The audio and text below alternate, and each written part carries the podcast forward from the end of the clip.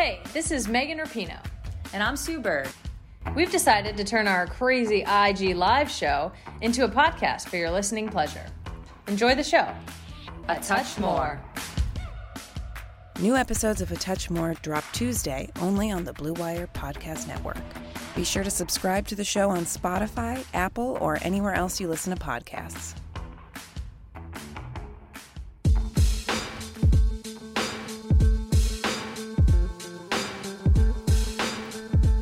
Welcome back to the Lottery Podcast on Blue Wire Network. I'm Jon Wasserman, lead NBA draft writer for Bleacher Report. This week's episode is brought to you by Bet Online and Blue Chew. A little change of pace and conversation this week. You're listening to the first ever New York Knicks team podcast, or New York Knicks team episode, I should say. I'm going to do this with other teams, but I wanted to start with the Knicks. A, because I probably converse with more Knicks fans than any other fan base. B, I'm, I'm from New York City. And C, um, Mike Vorkunov, Knicks beat writer for The Athletic, was available this morning. And despite the quiet period, he has had plenty to write about over the past couple weeks. Mike, is there is there any better team to cover than the Knicks? Like, would you choose another team to cover if you could? Uh, that's a loaded question. Uh, it's great to cover because there's always uh, a lot of fan interest, which I'm sure you know um, from Twitter and social media and all that. Uh, it's also very difficult to cover because they're a unique organization in the in the way that they operate, and so it's a, it, this is my first NBA beat, and it's really a, a very um, I'm trying to be diplomatic. It's a it's a very interesting way to enter NBA reporting. Yeah, totally. Um, plenty to cover, and obviously a passionate fan base.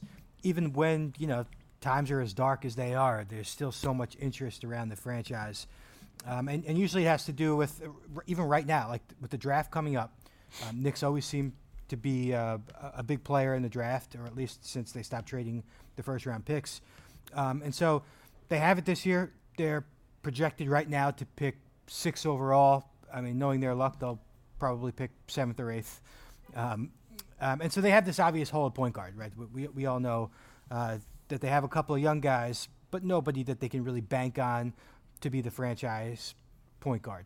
Um, so I think the thing I'm interested in, and we'll talk about the new hires in a little bit, but do you think that this front office is going to go into this draft with a goal of coming away with a new point guard?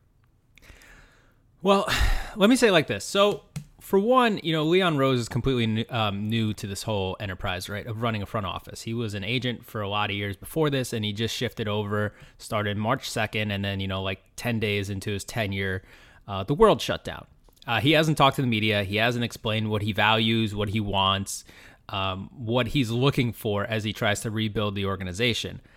I, I think, and I would, this is kind of just proffering a guess based on, you know, I, I, what I assume he'll try to do is he'll try to, of course, go for the best player available, and I think that vibes with this draft, which should have a few point guards up in the like the top eight, right? So I could see them. I don't know if they're necessarily like hunting a very good point guard as their first round pick, but I could see that's who they go, you know, out and get because of a kind of a supply and demand issue. Um, you know, like James Wiseman would probably not make sense for them uh, in the lottery, right? Right. considering they have Mitchell Robinson. And I could see that just be someone that they end up with because that seems to be the strength of this draft up high. Right. So get, wherever they pick, whether it's two or whether it's seven or eight, there's going to be a point guard on the board. And, and so, I, you know, I was looking, of course, we'll, talk about Walt Perrin in a little bit, the, who the, the executive um, and, and pretty much a scouting expert who the Knicks just hired. And I was looking at a previous interview of his when he was with the Jazz from 2017. And the interviewer goes, Jazz fans asked me, isn't it tough for you to select somebody in the draft without knowing what Gordon Hayward or George Hill is going to do in free agency. I knew what his answer was going to be. He said, "Not really. We're just trying to find the best player available." And so I think there's some pressure on the Knicks to come away with the point guard, uh, but but they might not, right? Like it's possible that like with with the sixth pick they take Obi Toppin, who is a big guy, and of course they don't need a, you know, he doesn't really fill a particular hole on, on the lineup, but it's right. It's possible that the guy that they get at six isn't going to be the franchise point guard, and, and, and there are options in free agency. I don't know if you know anything about their interest in Fred VanVleet, but like it's possible, right, that they don't they don't come away with the point guard. Yeah, I think so. I think one of the things we have to throw out in the caveat, and I hate like because uh, I feel like this is hedging, and it's almost like making you sound um, like you just want to cover all your bases. But because we don't know what Leon Rose like, what type of basketball he wants to play, right? Like he could be a guy who wants to play four to five out at all times. Or he could be a guy who wants to play two bigs on the floor and make that work, right? So like, and then taking Obi Toppin to put alongside Mitchell Robinson uh, is something that's feasible for them. But I would guess just because. Um, you know the people that he's brought in around them, like Brock Aller's gotten a lot of. He's got a reputation as a very smart, forward-thinking guy. Um, you know Frank Zanin did a good job. Uh, you know, he worked in a good organization for the Thunder, who have been pretty smart about the way they approach the draft and what they value there. Um, you know, Walt Perrin did a great job. It seems like with the Utah Jazz, and they've done uh, a lot of drafts where they went for the best player available, even if it kind of um, goes at a position where they already have talent. I think when they drafted Rudy Gobert, they already had. I think it was already having Enes Kanter and Derek Favors on the team. Uh, so they weren't afraid to search for the high end talent, even if there was uh, some positional overlap on the roster already. So I would guess that they, they would go best player available, and maybe if that means, you know, if it is Obi at six, let's say, that would be a choice that they make. I think the only one that I'd be really hard pressed to see them pick is James Wiseman because that's like a direct conflict with Mitchell Robinson, and you just can't play two centers anymore. There's not really a need for that anymore. Right. Actually, I think Mitchell Robinson is like a better version of James Wiseman, but that's an, that's for another podcast. But so you mentioned Leon Rose, and like we don't know what style of basketball he wants to play. So I guess I want to get back to the draft, and I'm kind of going off topic here, but um, like when Phil, when the Knicks hired Phil Jackson, his his press conference, I know they didn't have one for Leon, but Phil Jackson talked about in his introductory press conference, oh, we're going to run the triangle, we're going to play this style. Is Leon Rose like it, it, is his is he going to have a say in how the Knicks play, or is he kind of what's his role? Is his role going to be just to hire the right people to make those decisions, or do you think Leon Rose is going to have a say in how the Knicks actually play? I, think he's going to have a say in how the Knicks actually play. I think you know who he chooses as a coach, right, will kind of dictate that he also prefers a style of play, right? If he goes with Tom Thibodeau, um, he'll kind of you know go towards this, you know, maybe I don't even want to know if Thibs is still a defensive first type of coach, considering every, everything that happened uh, in Minnesota, but like maybe kind of a more utilitarian type of offense. Um, I, I, think I think he will definitely have a say in who in how the Knicks play because I think the choices that he makes in filling out his front office and organization dictate dictate that as much as just directly saying we want to play like you know run and gun type of basketball. Mm-hmm. All right, so back to the draft for a little bit. So Lamelo Ball is uh, he's been number one on my board since November, and it's like a soft number one. He's not. I don't. I don't think he's like you know. Um, there's a huge gap between number one and number two, or even number one and number four, honestly. Uh, but he's number one on my board. I just feel I, I love his floor and obviously his ceiling as well, and I just think it's the best balance of safety and upside. Uh, but anyway, of course, there's going to be a lot of conversation depending on where the Knicks pick. Um, you know, should they target Lamelo Ball? Do you have any idea or, or any guesses really on how the Knicks feel about Lamelo, or or if they're, uh, you know, is should they have any fear? Do they have any fear about the kind of circus that might follow Lamelo in New York? I think the the previous regime didn't. Um, I, I, don't think they would have been scared off by that. Uh, at least they didn't seem to be when Lonzo Ball um, was on was on the board. I think a few years ago now. Uh, I think this one we don't know for certain yet, right? Like even the people that would have gone down to Australia to scout him might not necessarily be there when the draft comes. Um, so I think it's hard to say. I don't know. There's a lot of people who think that would be a good fit because um, Lamelo Ball was a CAA client there for a while, while Leon Rose is running CAA, right? So like they've got some familiarity with each other. Uh, but I, I, can't say for certain. I, I, think just because there's so much change happened right at this exact time uh, for the organization, it's hard to it's hard to like project it out. Yeah, I mean, I think and what sucks is that they won't be able to really work him out. I'm, I'm guessing um, and they won't really have the greatest chance to get a feel for who he is as a person. Although I think the Zoom interviews, um, you know, uh, have been somewhat valuable and will be somewhat valuable moving forward. And I think if they do interview Lamelo during a Zoom interview, some of the concerns about his maturity will start to fade. And if they look or they reach out to the Illawarra Hawks, they'll find out that. Um, even though he's 18, 19 years old, and yeah, he still kind of showboats a little bit. I think guys enjoyed playing with him, and um, he, played the right way overseas. You know, he tried to get guys involved. He he wasn't didn't have that me first type of personality. Uh, so I, I am just curious to see uh, you know over the next couple months when whenever the draft is and however this draft process plays out, what they end up thinking about Lamelo as as as the person and whether or not he's going to be the real target for them entering the draft. And so there's this other conversation of Um, and I don't even remember where I saw it, but and I don't even know if I buy the report or not because it's so early to even discuss this, and I'm sure the Knicks haven't talked about it. But moving up to get a guy like Lamelo, so let's say that the Knicks get the sixth or seventh pick, and there's nobody really there that's like stands out as like the super sexy franchise type player. Um, to move up to, to two, probably, which is where they would need to get Lamelo. You know, this kind of ties into Mitchell Robinson's value. Like, what else do you think they would need to do to move up to, to get a high pick? Do you think they'd be willing to trade? Who would they be willing to trade to move up, I guess, to get a high pick? And do you think LaMelo is the type of guy that would be worth moving up for? I, I mean, I think that they would be willing, if that was like the value that they really wanted. I, I to me, I would guess that everyone on the roster, save for RJ Barrett and Mitchell Robinson, um, could be dealt. It's not that, that anyone there has ties to them except for Scott Perry, but Scott Perry now is in a different position, um, probably has different leverage than he did working with Steve Mills. Um, I don't know. That's that's a thing that they should do, trying to jump from like six to two, especially in this draft, as you said. Uh, you know, you have him as your like soft number one, so it doesn't even seem he's like the overwhelming best talent in the draft, and everyone seems to be saying it's kind of a weaker draft than usual. Um, and I don't, I definitely don't think you want to leverage future assets to to drop uh, to jump up that high. I, I think that I don't I don't know that this is the draft especially to be doing something like that. But if they did have to, if they did want to make a move, it, it does seem like everyone but Robinson and Barrett um, could be included just because of you know where they are with the organization at this point in time. Yeah, and so everyone else, honestly, I mean, they don't hold too much value. I can't imagine the team is going to be willing to pass on Lamelo because Kevin Knox moves the needle, you know, as a throw-in, or, or Frank, um, or I mean, I don't even know who else would be would be worthy of moving back for. So I, am just trying to picture the situation where the Knicks pick sixth or seventh, and Lamelo is projected to go one or two or three, and it's going to cost the Knicks Mitchell. I'm, I'm, what do you think the Knicks value more, Mitchell or RJ? Hmm. That's a good question. I think RJ, um, just because he was, you know, the number three pick, and it was just last year, and um, you know, there's still some questions about Mitchell Robinson. While RJ Barrett has that kind of pedigree to him uh, that he came into the league with, and he's still only a year removed from coming into the league. Uh, that, that that would be my guess there. Uh, obviously, wings are kind of more valuable than big men at this point as well.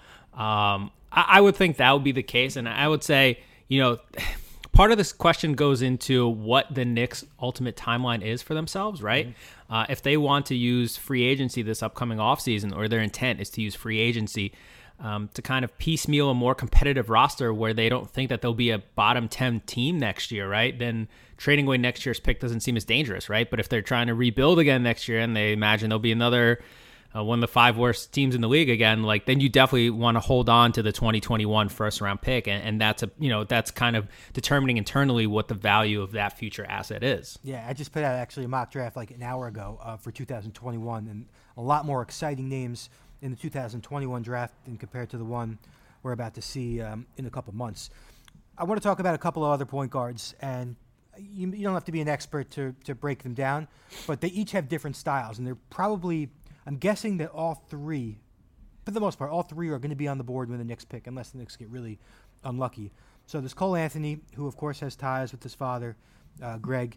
Um, there's Tyrese Halliburton, and there's Killian Hayes. These are, um, I'd say, the next kind of tier of point guards once Lamelo is off the board, and they're all totally different. They all have a totally different sales pitch. I'm curious what you think, just based on my descriptions, who you think is the type of the best fit for this particular roster in, in this particular rebuild. So you have Cole Anthony, who is the, uh, the definition of scoring point guard, kind of like a Cole Anthony or even a Jamal Murray, a little more point guard to his game than both of those guys, but that's his style. He's a score first type of guy. Um, and then you have Tyrese Halliburton, who's the complete opposite, who may never average more than 15 points, per, you know, in, in, a season per uh, per game. Um, not very athletic, but cerebral player, high IQ, terrific passer, makes guys around him better, but the lack of athleticism, the lack of pull-up game kind of suggests he doesn't have a huge scoring upside. And then there's Killian Hayes from France, who's the full package, I think, in terms of six-five size, excellent passer, improving score, but he's 18 and he's more of a project. Um, and the Knicks have already struggled with the young guys. And obviously, Frank was a French point guard who came in at 18 and and he's someone who needed time. And I'm guessing Killian Hayes is more of the project. So who you, who's the best fit based on those descriptions for this particular roster? A scoring point guard to go with RJ, a passing point guard with limited scoring ability to go with the team that kind of needs a facilitator, or Killian Hayes, who I is the number one point guard on my board of those three. Killian Hayes is actually number two on my board right now, but he's more of a, a longer term project. I, I, get to put on my Jonathan Wasserman hat. This is fun. um, I, I, actually watched a little bit of Killian Hayes tape because I wrote about him. Um, I, I don't know when. Time doesn't make sense anymore. Um, I wrote about him at some point. Uh, I like Killian Hayes. I think he's interesting. I wonder if he's like a good enough athlete or like he's a great athlete, I guess, let me say. Um, and I, I think that the Knicks will want to, they have already under Scott Perry really valued high athleticism. Um, Frank Ntilikina was a holdover from the Phil Jackson regime, even if that you know that that regime ended like a week after he got drafted, but nonetheless. Um, so the type of people that Scott Perry really seems to value are these really good athletes and bringing athleticism into the roster. Uh, I would I would think that it would come down to Cole Anthony and Tyrese Halliburton for them.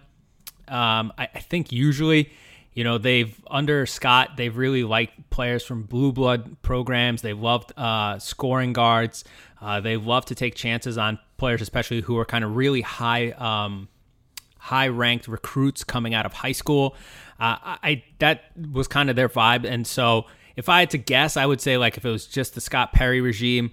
Um, continuing what they were doing, I would guess Cole Anthony, but I, I think Tyrese Halliburton. I, I, don't really know what Leon Rose values up to this point, um, but I think it would probably come down to those two players, just because I, I, I think that's where they would go. If I would have to guess, like who makes more sense, I think it's Tyrese Halliburton, um, just because he seems to be able to provide a playmaking that they need.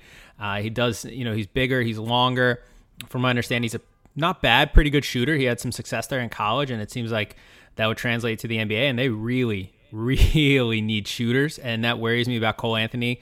Uh, and I know there were mitigating circumstances for him at UNC, but he did not have a good shooting year there at all.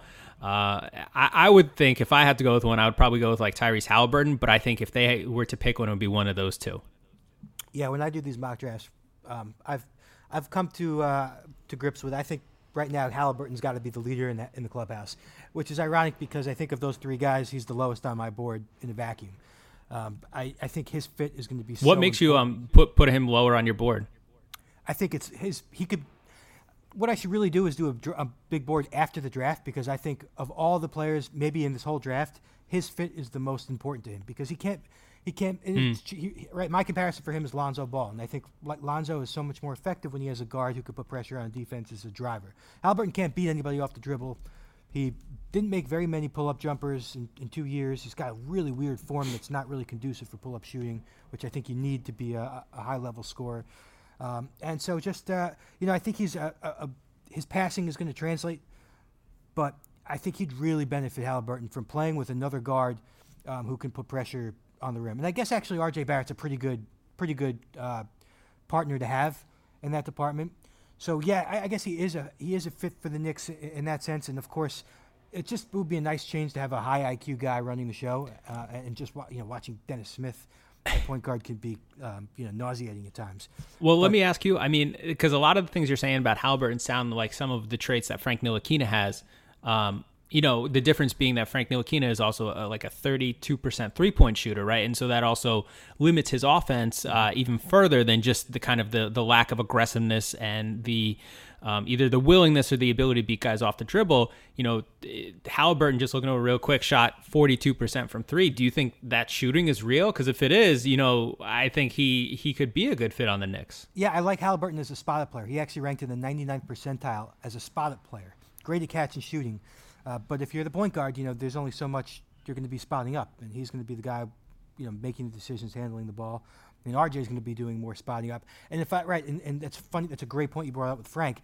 If there's one reason why the Knicks would be hesitant on Halliburton, it's because they just went through a couple of years of having a point guard who can't really put pressure on defenses by attacking and creating his own shot. Halliburton can't really create his own shot, and that's just a, a bit of a worry uh, in, in, my mind for him in general. Um, and of course, with this Knicks team, who I think could really use uh, just another bankable score. Uh, again, that they can count on every night to give him 15, 20 points. I don't think that's going to be Halliburton, but depending on how they continue to build the roster, Halliburton might be the perfect fit for them. And at the same time, he's just a safe player because he makes good decisions.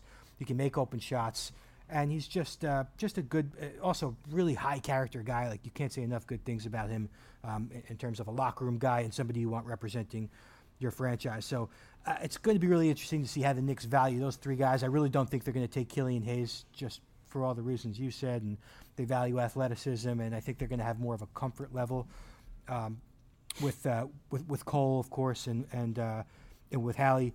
Um, how about so? Here's another question. So Obi Toppin, uh, and I mentioned him before. Obi Toppin's going to be on the board, maybe on the board. He actually might go top three. I have no idea, but he's an interesting option for the Knicks because compared to some of these other guys, Obi's 22. Um, he is the national player of the year in college basketball. Averaged 29, shot 60%, 39% three. He's the guy who helps them fastest, probably in terms of production. Do you think that should matter? Do you think that will matter to the Knicks? Or are they still thinking about long term? No, I, I think that one of the things that they've kind of made clear by hiring Leon, uh, by bringing in Steve Stoute as the brand consultant that they have, is they want to have um, they want to have a change in their reputation. I think they want to do it relatively quickly. They want to be a place where free agents can go and free agents want to go. Uh, and part of that is just being better and being more attractive right now, right? So I think if I had to guess, I, I think that they do want to be better um, for the 2020 21 season.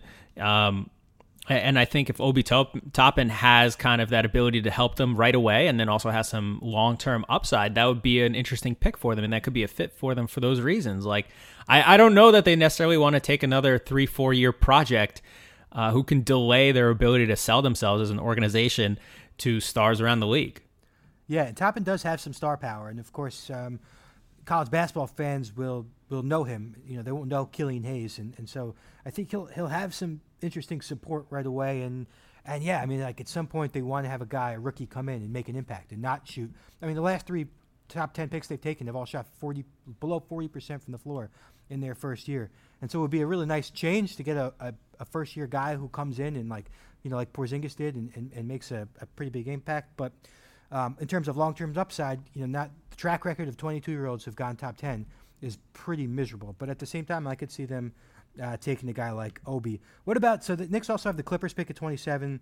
I believe it's Charlotte's pick at 38. Any thoughts or ideas or rumblings about packaging those two picks? I mean, do they want to go into training camp with three more rookies plus Brazdeikis, who I assume they're going to have some type of plan for? You think that there's going to be some type of goal of packaging those guys to move up? It may depend on who they get with their number six pick or wherever they pick first.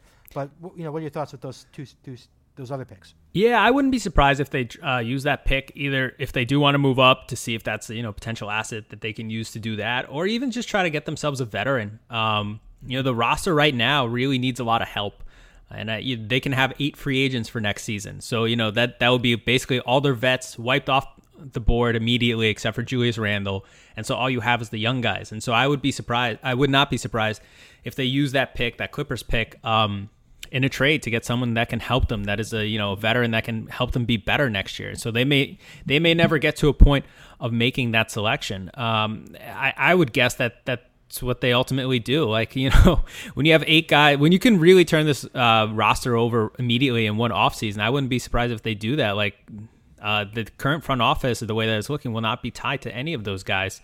Um, but if they do keep it, I, I, would think that they would try to take like a long end uh, moonshot moonshot type of pick. You know, someone that can potentially pop, someone with a lot of potential and talent who's sliding down the board for whatever reason.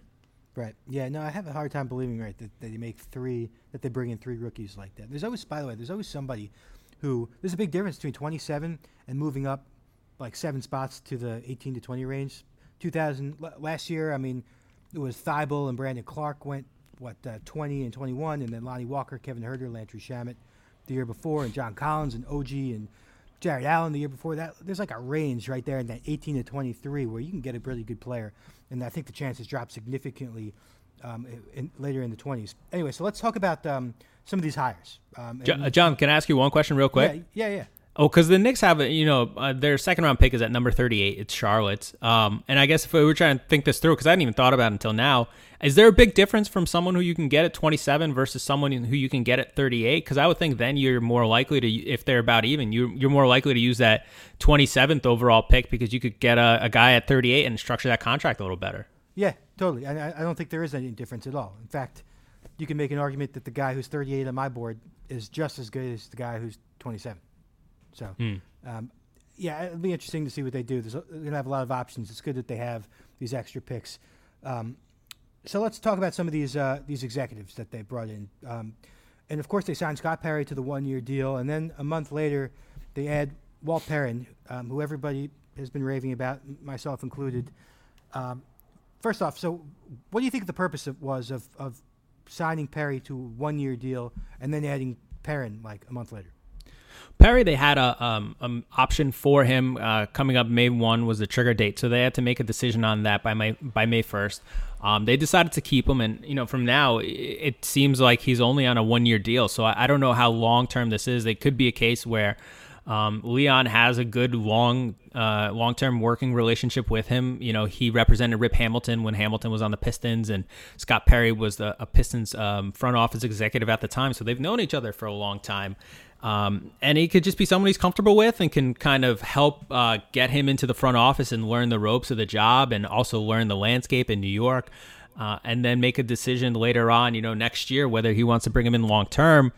But I, I think more indicative of, of how he fills out the front office is all the people that he's hiring uh, around Scott Perry, including Walt Perrin, who are kind of you know bringing in his guys, quote unquote, if we have to you know play that game, uh, and, and overlapping with people that were in the Knicks front office under Scott Perry, and I think, um, I, I, think I don't know if that like necessarily minimizes Scott Perry's role and influence, but at least it brings a lot of new voices uh, into the fray that weren't there when Scott uh, had the job. Let's take a quick break to shout out to the best online gambling site out there. There is no shortage of action going on in our exclusive partner, Bet Online. NASCAR is back, and Bet Online has hundreds of other games, events, and sports to get in on. You can still bet on simulated NFL, NBA, and UFC events 24 7, or you can participate in the $10,000 Madden Bracket Challenge, a March Madness style NFL simulation tournament you can enter for free.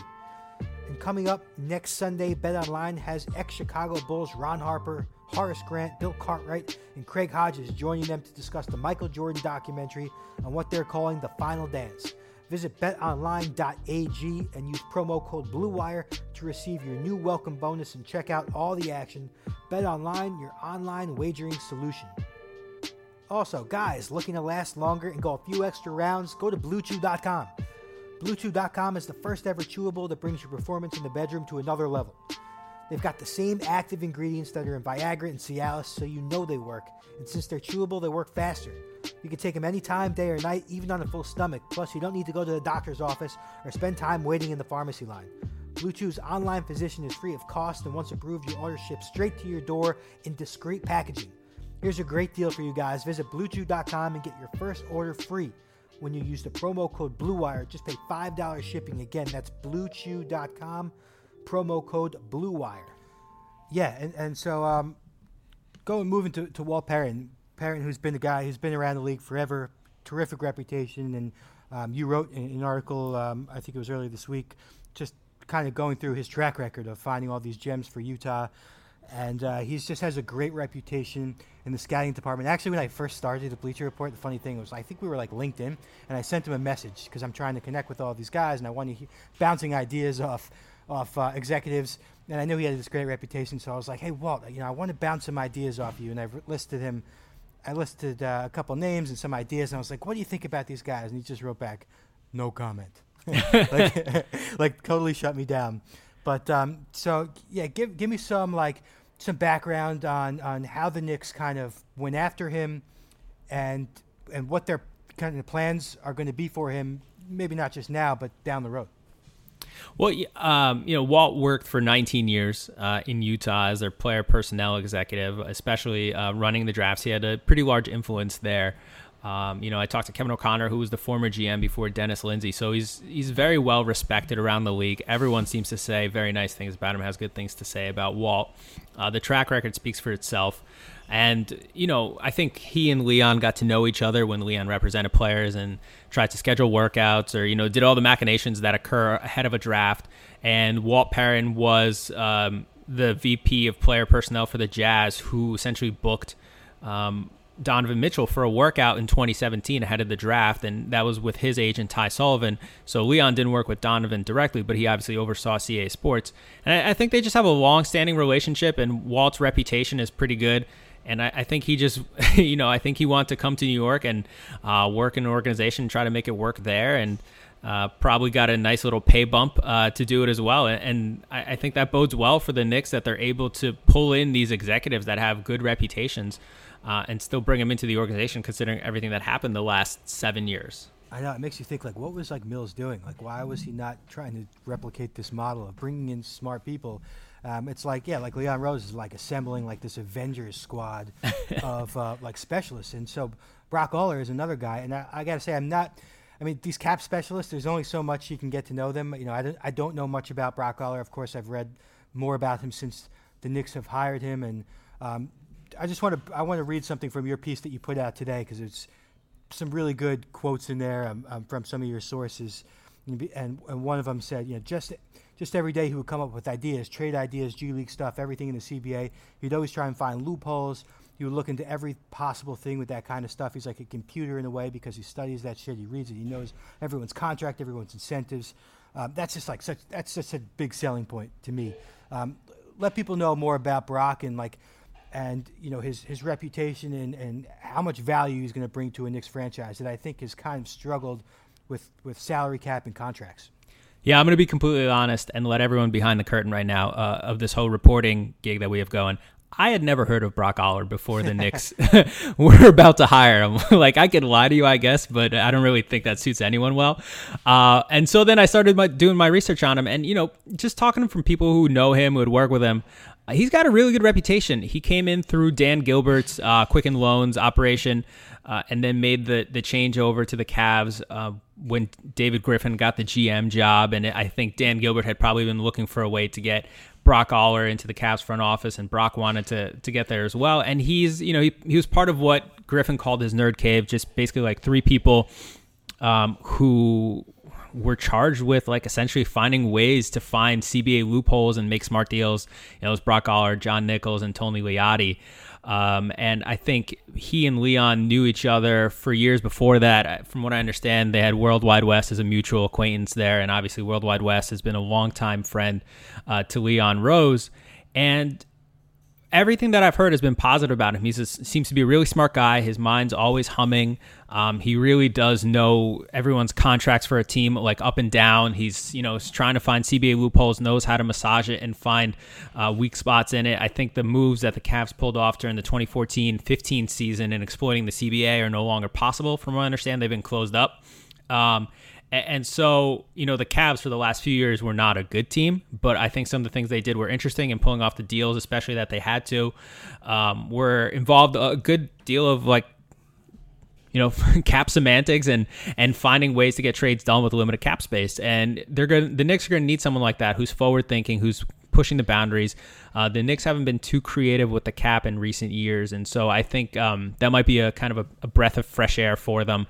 Uh, and uh, from what I understand, you know, he's a very analytically minded guy, and I, I think uh, that's kind of the vein of person, executive that the Knicks are bringing in. Because from what I from what I gather, and I think it was um, Kevin O'Connor who told me this about Walt Perrin too, is you know Walt Perrin has is not just a scouting guy, even though he's been in basketball for like 40 years. He started as a you know coach at Northwestern. He was an assistant for Tex Winter.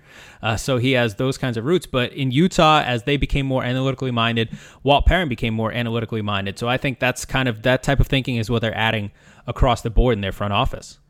Yeah, I mean, to me, he sounds. This guy sounds so valuable, valuable, and like you said, like I, to me, he was just Brock Aller was just like a name I'd see in front office listing. I didn't didn't know much about him. I couldn't pick him out of the lineup, um, and then the more you read about him, the more you realize, man, this guy could hold a lot of value to a franchise. Like, I, like my dad called me the other day and he was like, you know, what do you know about Brock Aller? He's like, what's, what, why does the team need a cap specialist? I was like, it's not black and white. Like, it's not just like, you know, there's a set list of like 10 easy rules. There's like, it's really complicated and there's ways around these rules and you need like really smart people who understand the CBA and, and, and the cap to, to figure these things out. And not every team has a guy like this.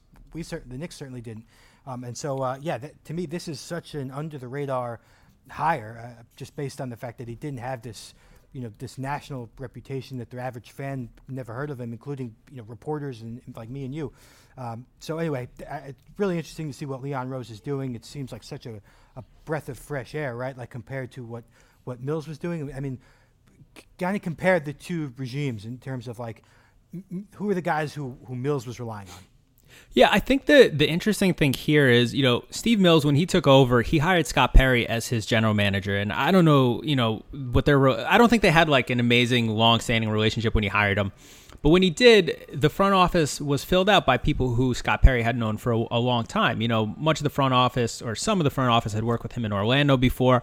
Like he knew all these guys. And the thing that uh, Leon has going for him is that he, when he was an agent for 20 years, you know, he got to work with every team, every organization, and his tentacles across the league uh, were probably pretty vast and obviously much more than we knew about. And so he's pulling from all those relationships that he's had over the last two decades. And he has, I would guess, probably a wider network than Steve Mills did uh, because Mills just worked in the Knicks front office you know, on both the business and the basketball side for something like 20 years before he took over. And, and he's pulling at that. You know, I think he's known Frank Zanin for a long time. Uh, both of them are kind of Philly area guys.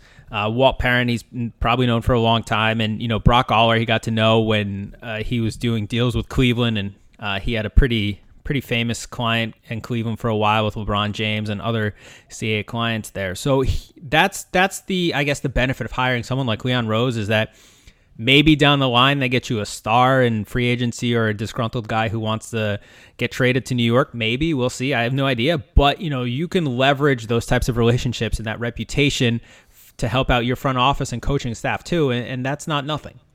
Yeah, no, and so uh, we don't know what's going to come in the future, and but we do know that since Leon Rose has been hired, I think the the franchise has become more credible. Like more people look at them look at the Knicks with respect compared to what it was. So they're they're moving in the right direction, even though they haven't made any big player personnel moves. Um, they're they're definitely strengthening their credibility as a franchise. All right, now we got the executives down. Let's just go through some of the, the, the younger players on the team, kind of assess their value um, and you know, what they what they need to do to kind of maximize their potential that that the Knicks thought that they had when they took him. And so, let's start with RJ. So because the lottery was like a year ago from almost a year ago from today, uh, when they found out they were going to have the third pick, and everyone knew that Zion and Ja were going to go one and two. So I think once the lottery happened, I think everyone kind of had a good feel that the Knicks were going to get R.J. Barrett, and there was a lot of excitement about it. Fast forward one year later, do you think that they should feel equally excited as they were one year ago? Has some of the excitement diminished? Uh, you know, what's the feeling one year later since knowing that they were getting R.J. Barrett? Oh, that's a good question. Um, I, I think I think maybe if you talk to analytics people, they won't be as high on RJ Barrett. I think scouts uh, still think pretty highly of him, pretty well of him. I, I think that there's some reasons uh, to like what he did as a rookie for the Knicks. Uh, I thought that he showed that he had some skills that could one day become elite. You know, he's really good at getting to the rim. He's really good at getting to the foul line, even as a rookie. And those things should bode well for him going forward. I think like the only players in the last five years or so that average more free throw attempts per game as rookies than RJ Barrett were like Zion Williamson, Joel Embiid, uh, Trae Young, and like Luka Doncic. Like that's a pretty good class to be in. Um, I think there's still significant questions about his shooting, uh, just as they were. And I remember reading you leading up to the draft, like just as they were last uh, last spring, right? Like, where's his jump shot going to be? I think that's going to be the ultimate determining factor about what kind of player he ends up being. But I, I think if you're asking, did the Knicks uh, should the Knicks have picked like someone else at number three last year, a year into everyone's career? I think they were still right to take R.J. Barrett there's just still questions and uh, about him going forward, but also things to like. And and so I, I don't know if that's like trying to play both sides, but it, it just is the case. It's hard to say definitively he's going to be a star, but I, I also don't think that he's going to be a bad player in the NBA either. Yeah, he was three on my board at the time, and there was no way I was going to give the Knicks any criticism for taking RJ, he, because I think one after John Zion were off the board, there was a big group of guys with just complete uncertain trajectories. You know, you just didn't know, and and RJ had been in, in, the scouting eye for so long. He was super productive at Duke. Uh, he's a he's a good kid. He's got the NBA body. Um, he was just an easy easy bet. And I guess it's just the point of right: is he going to be a good player or is he going to be a star player? And of course, like you said, a lot comes down to his shooting development, um, his pull up game. Can he play off the ball? Is he going to improve as a pick and roll ball handler? He kind of flashed a little bit of everything. Um, but now he's got to take that next step this year. I think this is a really big year for him. You know, is is is really the is the jump shot. You know, the priority this upcoming season. Yeah, I think so. The the jump shot and um, here, here here's one thing we have to figure out around RJ, and you can tell me if you think that this is just trying to add too much context that maybe isn't necessary. But I don't think he was on a roster that was well suited for him this past season as a rookie. Like there's no shooting, uh, there's very little floor spacing, and he was the third or fourth option most nights. And it was, you know, way after uh, Marcus Morris and Julius Randle got theirs. And so I'm curious to see what happens to him when he's put on a team that fits his skill set a little bit more. But yeah, the shooting definitely is a priority for him. That's something that they worked on throughout the entire um, year. You know, before his pregame workouts centered around his jump shots, centered around his form, centered around making sure he was having good form even on his free throws. That's something that they spent time on uh, throughout the year, and it's definitely gonna be something that they spend time on in the offseason as well. Yeah, it was not a good fit for him. At least you know once he got once the Knicks took him, and then we saw what they did in free agency, adding the power forwards and whatnot.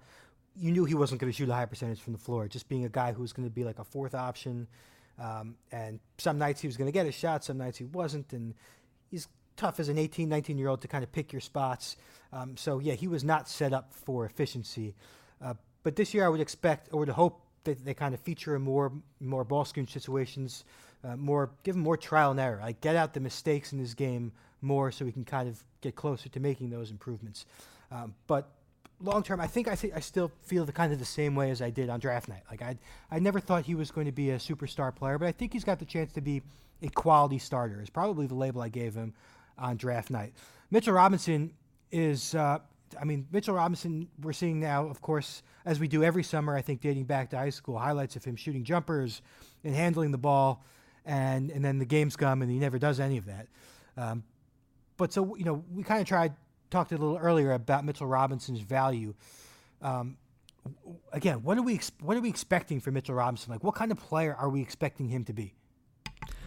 Well, uh, I think at this point it's just kind of a, a really good uh, rim protector, rim runner type, and eventually you hope that he grows into a good like defensive anchor. Um, the shooting, I just I don't know if that's going to get there. You know, I've heard at least ever since the Knicks drafted him, uh, I think it was two summers ago now. You know that oh he can shoot. You know he he should get an opportunity to shoot, but it just never happened.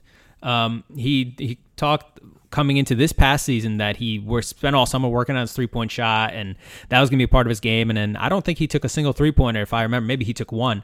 Um, all season. So that's just something that he's worked on and he talks about, but has not added to his game. And, I think right now, like, you're not even looking for him to add a three point shot. You're just kind of looking for him to add maybe like an eight footer. Mm-hmm. Uh, you know, I think, I think something like 98% of his shots came within like seven feet of the rim, five feet of the rim. Um, they were all dunks or layups. Like his, his game is very simple. It's very effective, but it's, it's, you know, um, it's it's very simple in the sense that he just gets shots, he gets dunks, he gets layups. I, I think if he does that well and he focuses on that, he'll still be a very valuable player just because of his defense alone. You know, he's a rim protector. He can switch out on the perimeter and guard uh, guards and wings out there. Like he doesn't get lost, he doesn't get blown by because of his length, especially.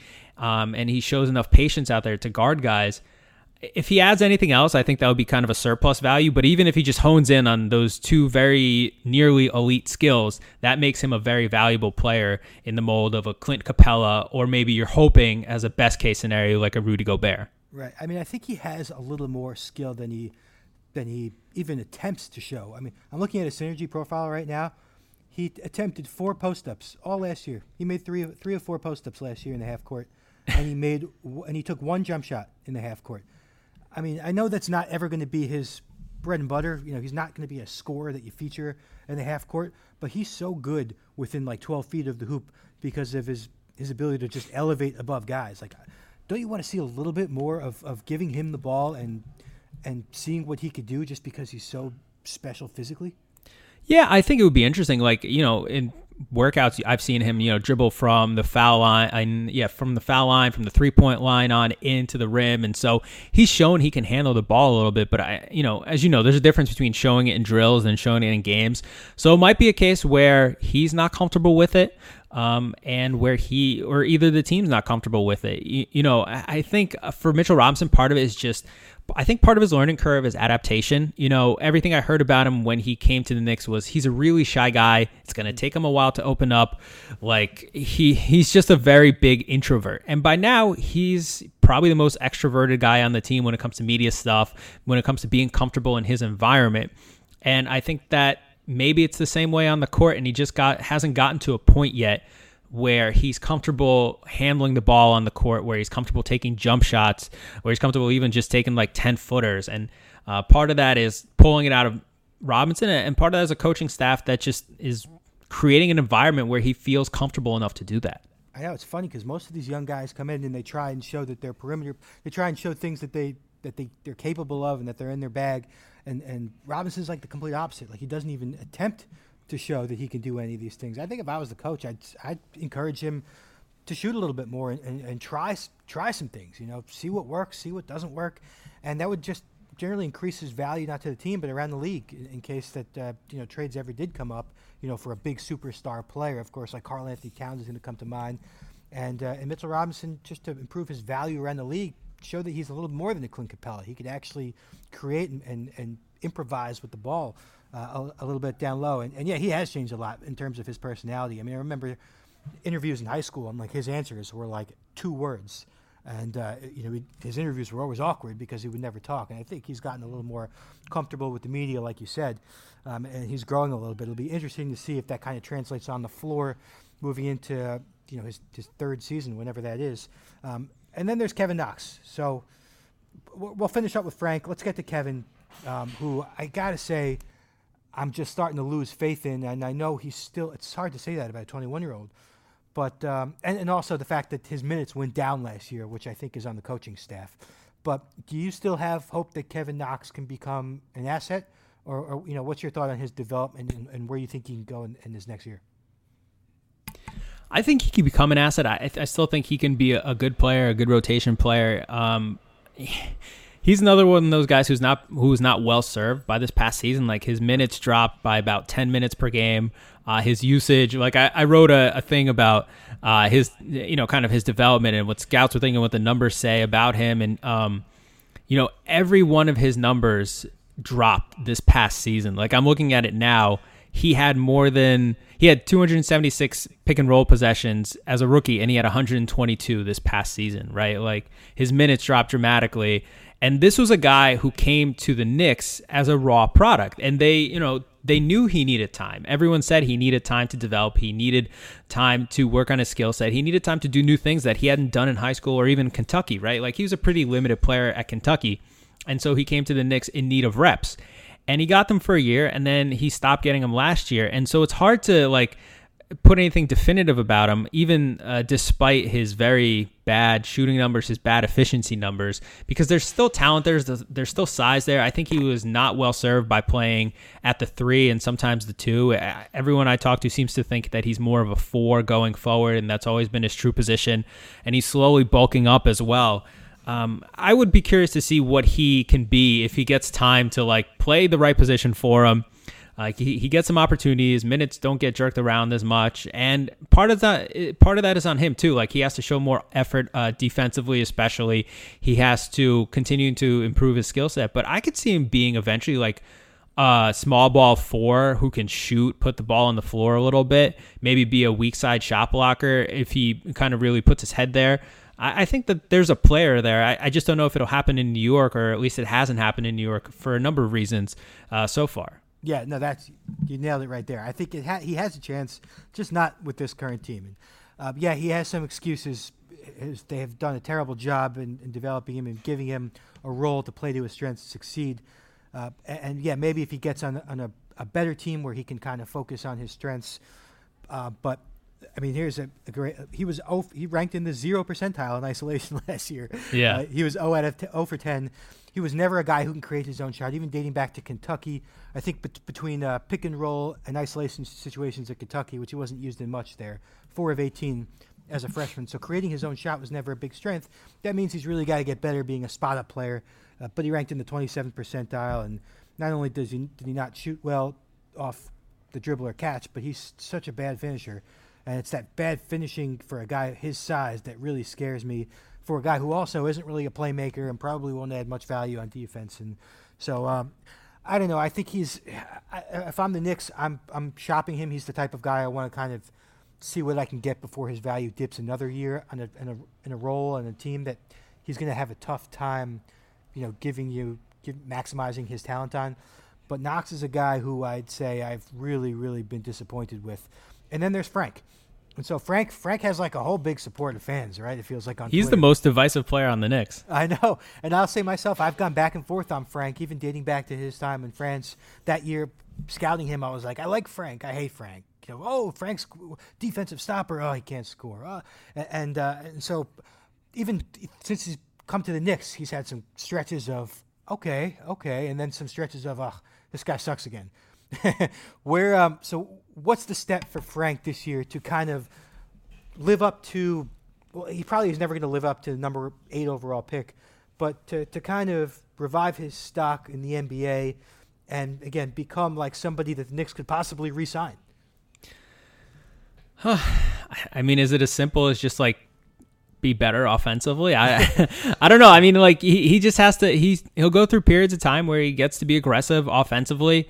Um, and he starts to look for a shot and he tries to make a concerted, effort to get to the rim and that opens up you know shots for himself playmaking opportunities and then there are times where that just stops and he's uh, much more passive and you can see it in his stats but you can see it just watching him.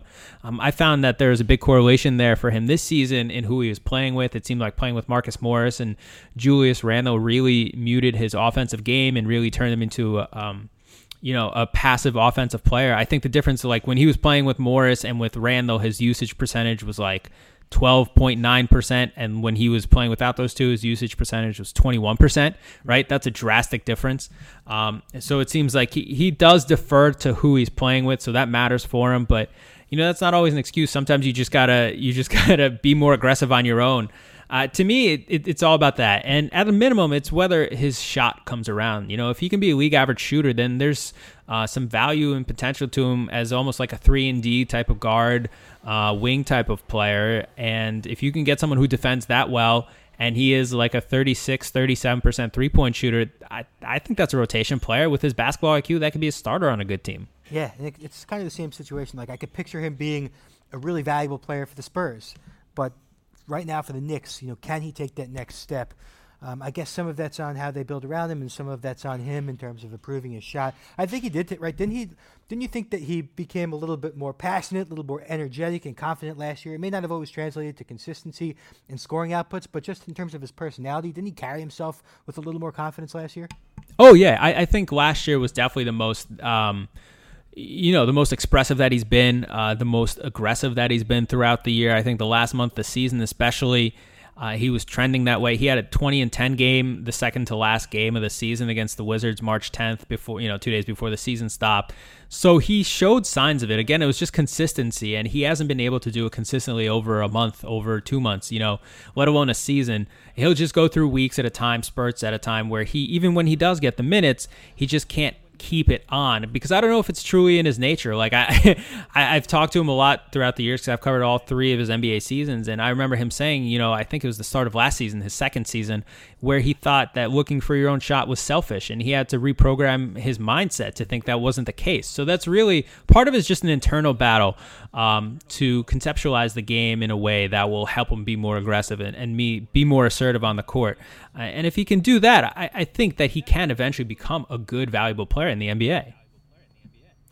Yeah, I mean, I haven't lost hope for Frank, and, and he's really a good kid, and um, somebody the Knicks should continue to uh, to put work into, I think, and, and not necessarily deal. And I've kind of said in the past, like now's a good time to trade Frank, but I kind of backtracked. I think that he's he's somebody to be a little bit patient with, um, and so again, it'll be interesting to see what their plans are um, with with the new decision makers at the top, and um, if he can really take that Knicks step. Anybody else?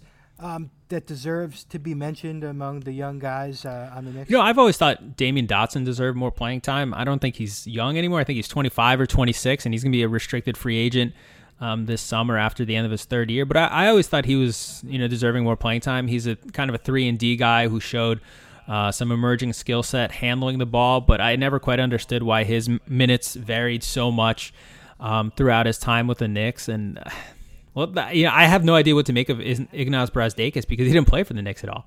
Um, you know, he showed signs in the G League, but like that's not the same thing as doing in the NBA.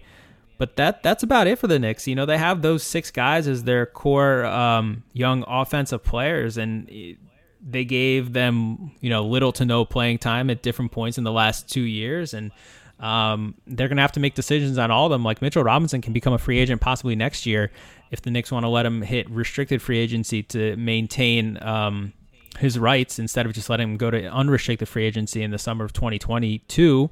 Frank Ntilikina can be a restricted free agent next summer. Like Dennis Smith Jr., I thought really, really, really regressed this past season.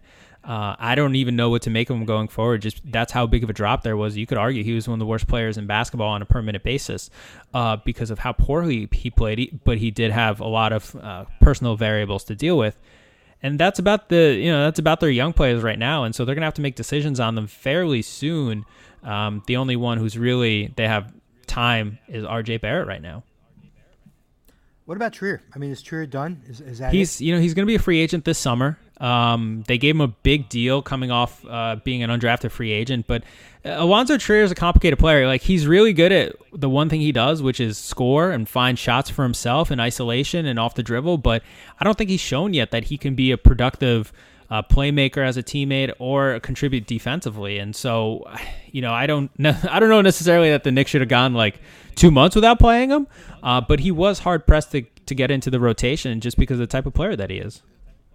Yeah, I, I, know some guys around the league. Even when he was playing well, there's some guys around the league who just like hate, just really don't like his game. Even though he could have some really nice out scoring outbursts, and I actually think he's a pretty good, um, good guy to have on the roster. Maybe as like a late, you know, end of the bench guy if you're down, you're down 14 and, and you need somebody. To, he's a good player to play when you're losing, maybe not necessarily when it's tight or when you're winning. But I thought it was a little bit surprising to see how little he played after the Knicks I gave him some guaranteed money.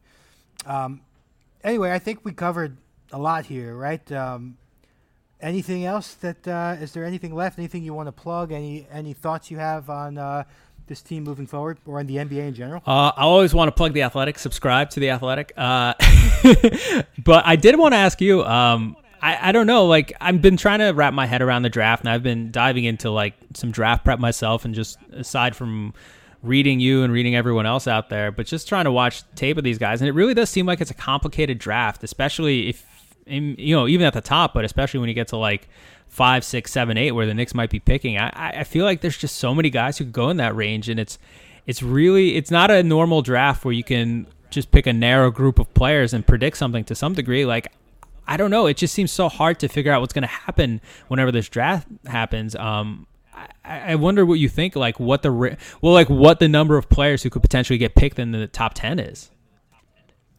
Yeah, I mean, so there's like kind of a, and this is kind of more of like, it's not necessarily all the NBA teams, but there's a big group of two tiers, I'd say, with Wiseman, Anthony Edwards, LaMelo, Deni Avdija from Israel, Obi Toppin, Killian Hayes, Halliburton, Okongwu, Isaac Okoro.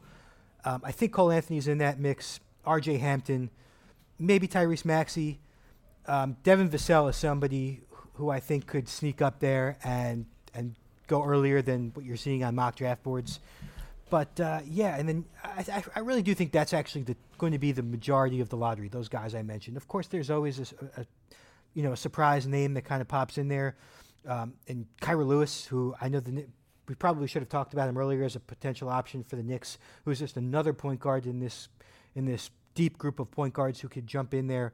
But uh, I think the guys I mentioned are going to make up the majority of the lottery. I don't know what order it's it's going to happen in, but uh, yeah. And then after that, it's total parity. It's like again, uh, I kind of say this a lot, but the guy who could be number 15 on one board could be number 40 on another board. It's it's going to be a, a, really unpredictable draft, and um, I wouldn't put too much stock. Honestly, I know it's probably not smart to say, but don't put too much stock into my mock drafts this year because. Um, I mean, you know, I'm, I'm doing a lot of guesswork here, but uh, it's not considered to be a strong draft at the top.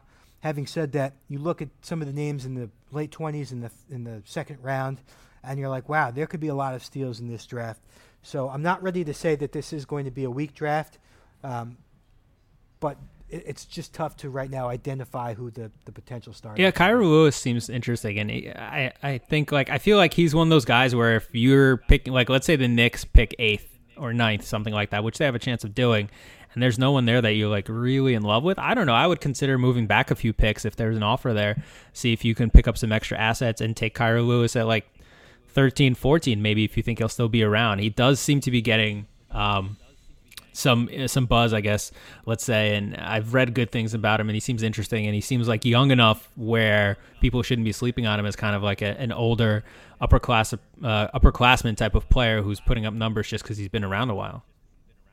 Yeah, I mean he was he played his whole sophomore year at 18 years old. He's he's a sophomore and he's a year younger than Yeah. Cole Anthony. So, and he averaged 18, 5, and five, and he hit enough threes. And uh, again, the, the the playmaking, he's kind of very complete. The, the only thing that's the um, a little bit scary about him, I guess, is his physical profile. Not only is he not very uh, bouncy or athletic, he's kind of thin, and so you just question: is he going to be able to separate against NBA point guards? Pull-up game, not the greatest, but the big draw to Kira Lewis is he is fast with the ball. Maybe the fastest player in the draft with the ball, and and for a Knick team again that that struggled a little bit with Frank at the point.